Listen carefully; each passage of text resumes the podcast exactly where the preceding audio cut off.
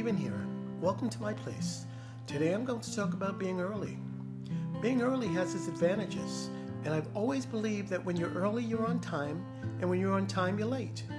You see, being early to an appointment, an interview, or any engagement is a plus, and here's why.